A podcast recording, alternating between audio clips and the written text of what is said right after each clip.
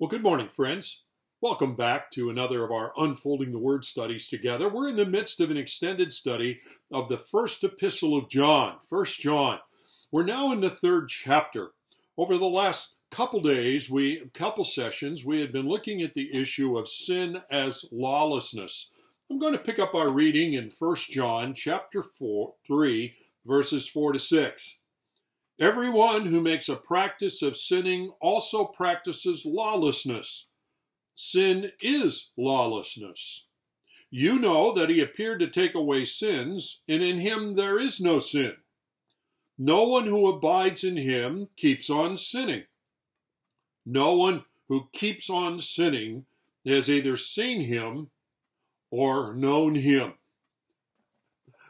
We've been talking in verse 4 about this issue of sin as the choice of lawlessness, a conscious choice in an individual's life to ignore or reject God's laws. A choice all of us made, of course, because all of us are sinners who have fallen short of the glory of God. This orientation toward lawlessness, rejection of God's law, began first of all with Satan. But then within the human realities. In Genesis 3, we discover that response to Satan's temptation was found within Adam and Eve and has plagued mankind ever since. Sin is lawlessness. The Greek word, as we've looked at, is anomia, which means literally without the law.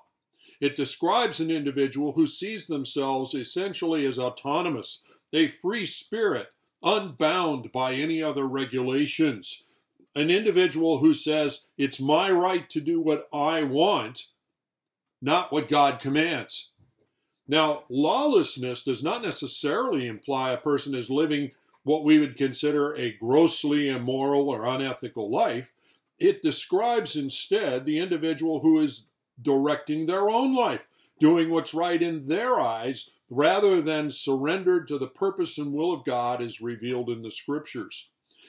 This type of an individual is described in Judges chapter 21, verse 25, after the dismal picture of the book of Judges. Here's what it says In those days, there was no king in Israel, and everyone did what was right in his own eyes. No, they weren't trying to do what was wrong, but they were trying to do what was right in their own eyes.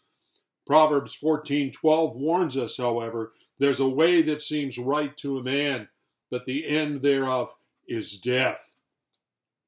Well, sin is lawlessness, an orientation toward believing we're in charge, that we have the right to do what we want, we can determine what is right, rather than surrendering to the God who is really there, loving Him with all of our heart, soul, mind, and strength, and letting His will, as revealed in the Scriptures, be the directive for our lives in these verses that I read to you, now that that clearly has been stated about sin is lawlessness, God redirects our attention to the fact that He's not concerned only with sin per se, but He's concerned with perpetual sin. He's concerned with habitual patterns. And he's challenging in these verses the issue of people who make a practice of lawlessness the habitual orientation of their life. Now let's look at that a bit further.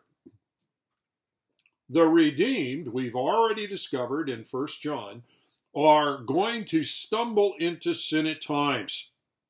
We have been saved when we turned in faith to the Lord Jesus Christ. We were forgiven, we were given eternal life. And yet the reality is, you and I are not perfect. We're saved, but not perfect, here and now at least we struggle with temptation and we don't always do a good job of that. And that's why, back in the first chapter, beginning in verse 8, where it says, Admit the fact that you stumble in sin at times. Don't lie to yourself or to God about it. But when that happens, we can confess our sins, and He's faithful and just to forgive us our sins and cleanse us from all unrighteousness. And the second chapter began by explaining that was possible because Jesus gave His life for us on the cross. He was the he was uh, the one who whose life was a propitiation for sin. And at the same time, he is our advocate, continuing to plead before the Father the shed blood of the cross to cover us who've responded in faith to him. these verses, verse 5 says, You know that he appeared in order to take away sins, and in him there is no sin. Jesus Christ came to solve the consequences of our sin. He took our sins away, paid for them at the cross. What wonderful truth there is in that. John 3:16 tells us for God so loved the world that he gave his only begotten son that whosoever believeth in him shall not perish but have eternal life. When Jesus Christ came into this world, the incarnate one is chapter 1 of 1 John underscored for us. He lived a sinless life. There was no sin to be found in him. He was surrendered to the will of the Father and carried out the will of the Father at every point. And then he went to the cross, and as he went to the cross, he shed his blood, not for his sin, but for our sin. And God says, I want you to rest now in the wonder of his atoning sacrifice and his continuing advocacy on our behalf. God says, Admit your rebelliousness against me, turn from it, rest in what Jesus did to pay for your sin, and rest in his continuing work on your behalf. All right, so there's the point. The redeemed will stumble at times, but God is not talking about that now in verses 5 and 6. He is talking about individuals who persist in sin, whose habit pattern of life reflects lawlessness rather than whose habit pattern of life reflects righteousness. Making sin the habitual orientation of life. And once again, remember, sin, this lawlessness, does not necessarily mean somebody's making choices to live grossly immorally. It means they're making choices to live, determining for themselves what is right or wrong, determining for themselves how to direct their lives, being the Lord and master of their own life. So, really, it's not ethics as much as lordship that describes the difference between a pattern of sin and a stumbling. Lawlessness is the rejection of God's authority over our life. And he tells us in verse 6 an important point. No one who abides in him keeps on sinning. No one who keeps on sinning has either seen him, Jesus now, or known him, Jesus. As I've said already, the believer can stumble into sin. That's the sad reality for us. It grieves our heart. But God tells us here that one who is abiding in Christ, it's the Greek word meno, which we've encountered a number of times in our study here of First John. He says, those who are truly saved, those who are truly abiding in Christ, cannot be comfortable with an habitual orientation toward lawlessness, an habitual orientation toward the rejection of God's rightful role in their life.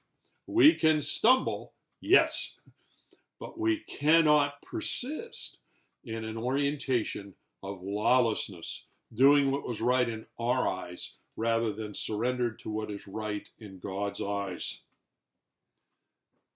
To keep on sinning, that phrase that we encounter in verse 6, who keeps on sinning, to keep on sinning is a very different situation than stumbling. It is not the same situation being described back in the first chapter, verses 8, 9, and 10, about the reality that we do stumble at times. No, no.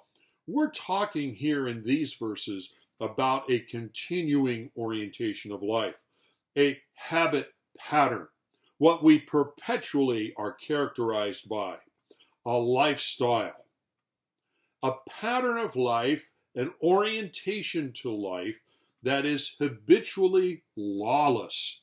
And once again, that's not ethics, that happens to be lordship. Who's in charge of life? We or God? And a habit pattern of perpetually being in charge of our lives, whatever that leads to, at times gross immorality, at other times moral uprightness, but either way, God says to be oriented that way cannot be true of the believer. It can be true of those that have never seen him nor known him. Well, much more to say about this. Please join me tomorrow as we continue to look at this issue of stumbling versus habitual orientation towards sin. God bless.